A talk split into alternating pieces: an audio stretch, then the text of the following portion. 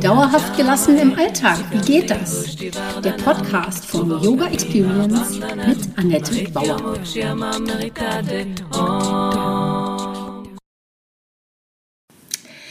Hallöchen, schön, dass du da bist.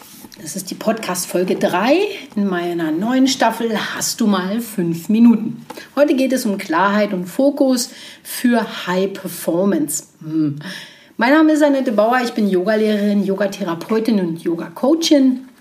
Meine Vision ist es, Yoga von der Matte in den Alltag zu holen. Mit meinen Yoga-Hacks kommst du locker durch die Woche wenn du wirklich dranbleiben möchtest, komm einfach in meine Facebook-Gruppe Annettes Yoga Lifestyle Hacks und hol dir Tipps und Tricks ab, wie du dauerhafter gelassen bleiben kannst. Jede Woche stelle ich eine Übung vor und freue mich, wenn sie dir im Alltag hilft. Mein Podcast heißt auch so Yoga für dauerhafte Gelassenheit im Alltag. Du siehst, alles dreht sich bei mir um meine Vision, die Welt entspannter zu machen und dich auch. In dieser Staffel wird es immer wieder um weibliche Führungsthemen gehen, denn New Leadership oder weibliches Führen darf neu definiert werden und gehört auch in deinen Alltag. Wenn du dich nicht führst, wer tut das dann? Dazu beleuchte ich Themen aus yogischer Sicht, um dir Klarheit und Fokus zur Verfügung zu stellen und für dich gut zu sorgen.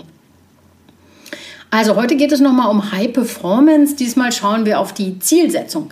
Es geht um nichts Geringeres als um Klarheit, Fokus und Unterscheidungsfähigkeit. Parallelen zu Yoga und einer Lenore-Werbung sind rein zufällig. Ja, worum geht es heute? Klarheit durch Yoga, Kommunikation, dann Unterscheidungsfähigkeit, dein Geist ackert und hast du mal fünf Minuten wieder, die fünf Minuten ähm, Quick-Tipps.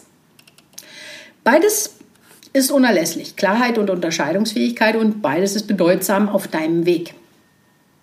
Der Begriff Klarheit ist aus der Optik entlehnt. Ist die Linse schmutzig, ist sie obskur. Ist sie rein, hell durchsichtig, ist sie klar.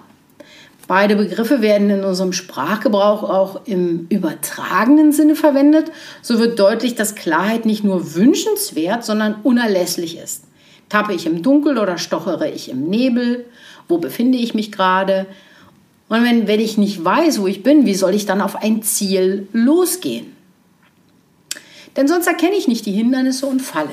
Ist das Denken klar, kann man sich auf seine Intuition verlassen. Sie stellt die Verbindung mit dem inneren höchsten Selbst dar. Klarheit kultivierst du im Zusammenhang mit deiner Unterscheidungsfähigkeit.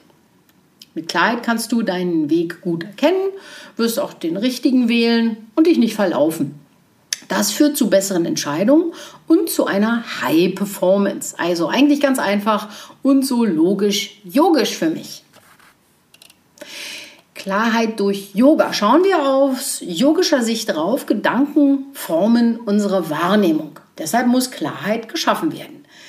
Unklarheit führt zu Leid und entsteht laut Yoga Sutra durch Krankheit und Konzentrationslosigkeit, durch Starrsinn, Zweifel, Maßlosigkeit, zum Beispiel auch durch Nachlässigkeit und Faulheit. Bla bla. Da gibt es natürlich noch eine ganze Menge. Das kann sogar den Atemfluss stören. Du kennst das, wenn dir vor Schreck der Atem stockt. Und das kann dann auch der Beginn von Krankheit sein. Also sorge für mehr Klarheit. Das ruft dir das Yoga Sutra zu, das rufe ich dir zu. Und nun ist die Frage, wie stellst du das an? Patanjali hat dieses Yoga Sutra geschrieben und gibt darüber äh, so über diese Techniken ähm, im Yoga Sutra 1.32 bis 1.39 deutlich Hinweise.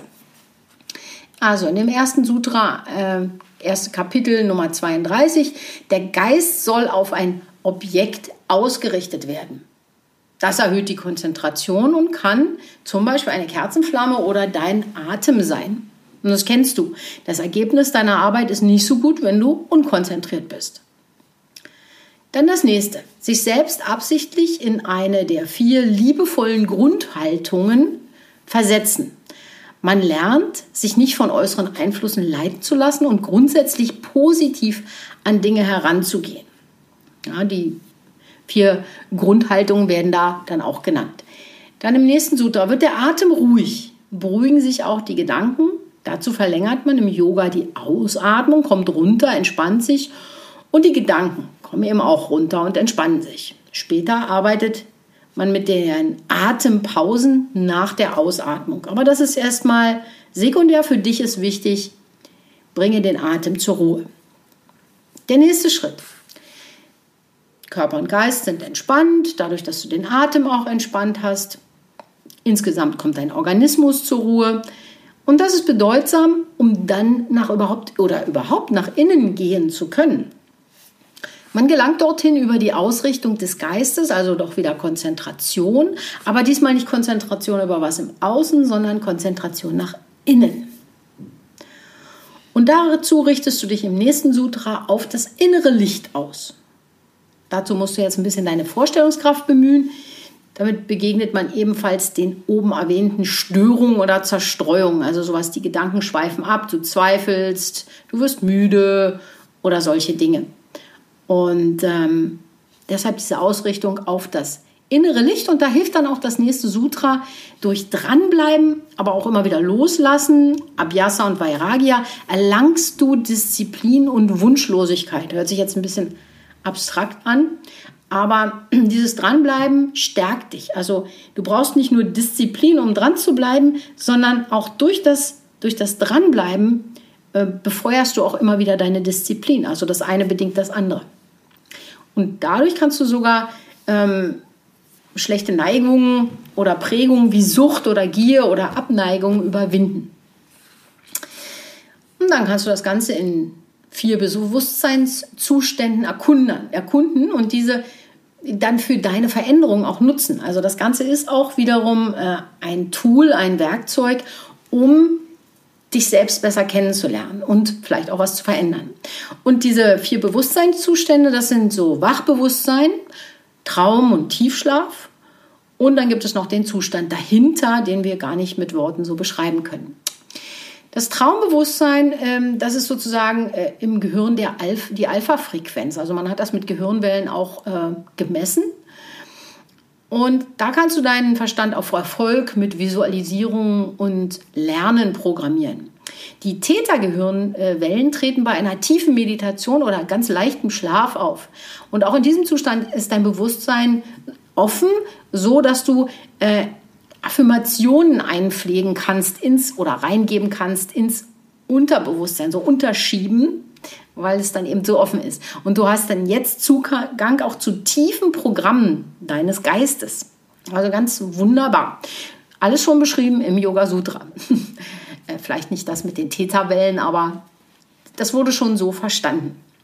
Und das letzte Sutra, das ich heute mit dir besprechen möchte, ist, in diesem Sutra rät Patanjali, sich ein geeignetes Objekt auszuwählen und dran zu bleiben. Also meditiere auf die Liebe oder die Dankbarkeit auf deinen inneren Schatz oder dein inneres Licht. Also finde heraus, was für dich passt.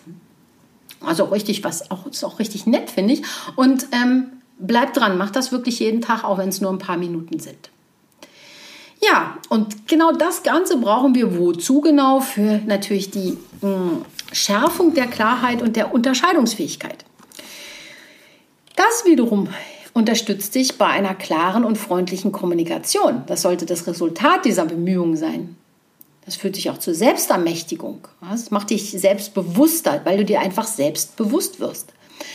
Und wenn man das im Inneren anwendet, wird sich auch im Außen das als sehr hilfreich erweisen. Also so kommt es äh, zu einer inneren besseren Klarheit im Leben. Das bedeutet, drück die Wahrheit auch klar aus, sag und benenne, was dir wichtig ist. Je klarer du bist, umso eher wird dir auch Gehör geschenkt. Das geht natürlich mit der Kunst des Zuhörens Hand in Hand. Und für eine Führungskraft ist das natürlich selbstverständlich. Für uns Normalbürger sollte es allerdings auch selbstverständlich werden. Gut, was ist das jetzt mit Klarheit und Fokus für High Performance, also für Leute, die sich äh, da drin üben wollen? Das ist also schon mal eine Mixtur, die dir hilft, dich zu einer High Performerin zu entwickeln. Was ist denn das nun für Menschen? Ja, was oder High Performer sind überdurchschnittlich motivierte Leute. Sie sind meist Leistungsträger in Unternehmen oder Organisationen und da bringen als Fach- oder Führungskräfte eben besondere, exzellente Leistungen. Sie meistern Schwierigkeiten, Probleme, Hindernisse. Ja, sie sehen sie sogar als Herausforderung an. Und das ist ihre Kunst, ja. Das können eben nur Menschen mit einem ausgeprägten Wachstumsmindset. Also Leute, die sagen, ach, das klappt ja eh nicht, die kannst du definitiv nicht bei High-Performance-Leuten finden. Also Leute mit einem Wachstumsmindset, die sich durch eine hohe Lösungs- und Ergebnisorientierung auch auszeichnen. Zu Deutsch, was sollen wir reden? Lass uns loslegen, ja, sondern Leute, die auch wirklich dann was machen und umsetzen. Ja, und Unterscheidungsfähigkeit ist da natürlich auch ganz wichtig. Hm, wie schon erwähnt, bevor du losstürmst, überleg dir, wohin es gehen soll. Dazu braucht es neben Klarheit äh, auch diese Unterscheidungsfähigkeit. Im Alltag brauchst du sie, um deine Wahrnehmung zu schärfen und die richtigen Entscheidungen zu treffen. Der Geist gaukelt dir gerne so seine Wahrheit vor. Dabei ist er doch getrübt durch deine Erfahrungen. Und diese Trübungen liegen wie ein Schleier über der reinen Wahrheit. Man nennt diese Schleier im Yoga dann Maya. Also nein, nicht die Biene Maya, ne? aber so, nur als Nebensatz. Über die Sinne nehmen wir die Welt wahr und Erfahrungen dienen uns als Überlebensstrategie. Also sie sind durchaus sinnvoll. Sie helfen dir dabei, Situationen einschätzen zu können. Freund oder Feind, bleiben oder wegrennen. Hast du zu viele Erfahrungen einer Sorte gemacht, halten sie dich aber von etwas ab oder ziehen dich an. Das verhindert, dass du dir ein klares, ein echtes Bild machen kannst. Im Yoga setzt man die Unterscheidungsfähigkeit ein, um zwischen ewigem und vergänglichem, also Wirklichkeit und Unwirklichem zu unterscheiden. Und wenn du die Verschleierung des Geistes lüften möchtest, benötigst du einen Abstand zu deinem Geist. Dazu musst du dich von der Identifikation mit deinen Gedanken und Gefühlen in jeder Situation lösen können. Du wirst zum Beobachter deiner selbst. Vielleicht kennst du noch diese Lenore-Werbung aus den 70ern, wo Helga am Bügelbrett neben sich äh, tritt und sagt, hey, da hast du doch das falsch, den falschen Weichspüler äh, benutzt. So kannst du dir das vorstellen. Du trittst neben dich und beobachtest dich selbst. Ein Beispiel. Ich habe mich früher über Unachtsamkeiten sehr aufgeregt. Wenn ich aus der U-Bahn aussteigen möchte, aber der Fahrgast vor mir direkt nach dem Aussteigen vor der Tür stehen bleibt und ich nicht vorbeikomme, äh, da, da hätte ich platzen können. Heute bin ich ein Segen nicht mehr so hektisch. Statt mich aufzuregen, nehme ich meine Ungeduld wahr. Der zweite Schritt ist das, aha, da ist sie wieder. Und im dritten Schritt kann ich über mich selber lachen. Alles nicht so wichtig. Vielleicht muss ich dann mal eine Station weiterfahren. Aber ich habe meine Denkweise erkannt. Kleiner Scherz. Ich fahre natürlich nicht weiter. Aber trotzdem, an so einer Situation erkenne ich die Vergänglichkeit und die Unwirklichkeit des vermeintlichen Problems. Das ist doch gar kein Problem. Der andere Fahrgast geht weiter oder eben nicht. Na und? Das ist alles nur dafür gut, dass ich mich selbst beobachten kann. Wahnsinn, oder? Ja, dein Geist, der ackert. Im Meer der Eindrücke ist es wichtig, die Wahrheit zu erkennen.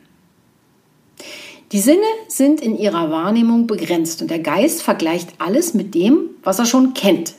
Also er interpretiert durch diesen Blickwinkel das Geschehen wie durch eine getrübte Brille. Da sind wir wieder bei Maya, dem Schleier und so. Und ordnet alles in das ihm bekannte Raster ein. Je älter du wirst, desto schwerer wirst, äh, wird es, neue Erfahrungen zu machen und aus diesem Raster herauszukommen. Du musst regelrecht danach suchen. Mit der Zeit ergibt sich das äh, im Geist ein festgefügtes Schema äh, äh installiert ist und du handelst nur noch in eingefahrenen Bahnen. Das nennt man Samskaras. Egal. Stell dir vor, eingefahrene Bahnen. Du kannst nicht rechts und links abbiegen, weil du da so festgefahren bist. Mit Yoga übst du diese Bahnen zu verlassen und auszumerzen. Ja, also indem du deine Sinne, wie oben von Pantanjali, also auch beschrieben, wie eben erzählt, zurückziehen. Ja, dieses Yoga Sutra lehrt dich rauszukommen aus diesen eingefahrenen Bahnen, dich zum Beispiel auf ein Objekt wie deinen Atem zu fokussieren.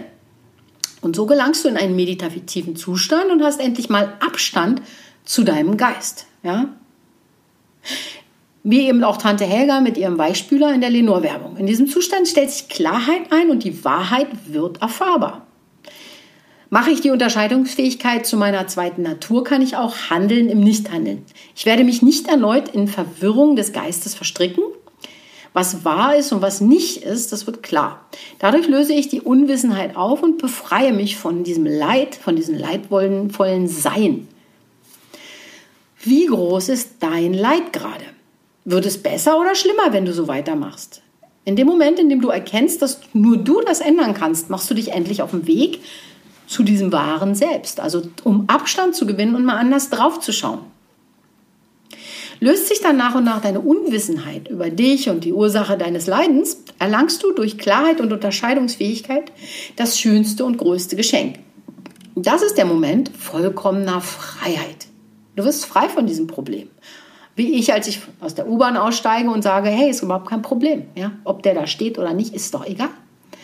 Durch Viveka kann also künftiges Leid vermieden werden, indem man sich innerlich von seinen Gedanken und Gefühlen löst und einen unabhängigen Geist entwickelt. Wie gesagt, wie Tante Helga, die jetzt den richtigen Weichstühler benutzt. ja, das war heute ein großer Ausflug. Quintessenz, Abstand gewinnen, und hier sind jetzt noch deine fünf Übungen für diese Woche, fünf mal fünf Minuten. Nimm dir bitte wieder nur die eine Frage vor, die ich dir jetzt vortrage. Und wenn du weitere machen möchtest für die nächsten Tage, findest du die auf meinem Blogartikel. Und wie gesagt, versuch nicht alle zu bearbeiten, abzuhaken, sondern versenke dich fünf Minuten lang in deine Antworten und schreib das alles auf, ohne abzusetzen. Heute die Frage, welche fünf Dinge machen dich zu dem, was du bist? Welche fünf Dinge machen dich zu dem, was du bist? Also zu dir. Was macht dich aus? Fünf Dinge, die dich ausmachen. Schreib mir gerne einen Kommentar dazu oder komm für einen Austausch in meine Facebook-Gruppe Annettes Yoga Lifestyle Hacks. Ich wünsche dir einen wundervollen Tag und freue mich von dir zu hören. Das war Dauerhaft gelassen. Wie geht das? Der Yoga Experience Podcast mit Annette Bauer. Wenn du mehr davon in deinem Alltag einbauen möchtest, abonniere gerne meinen Podcast.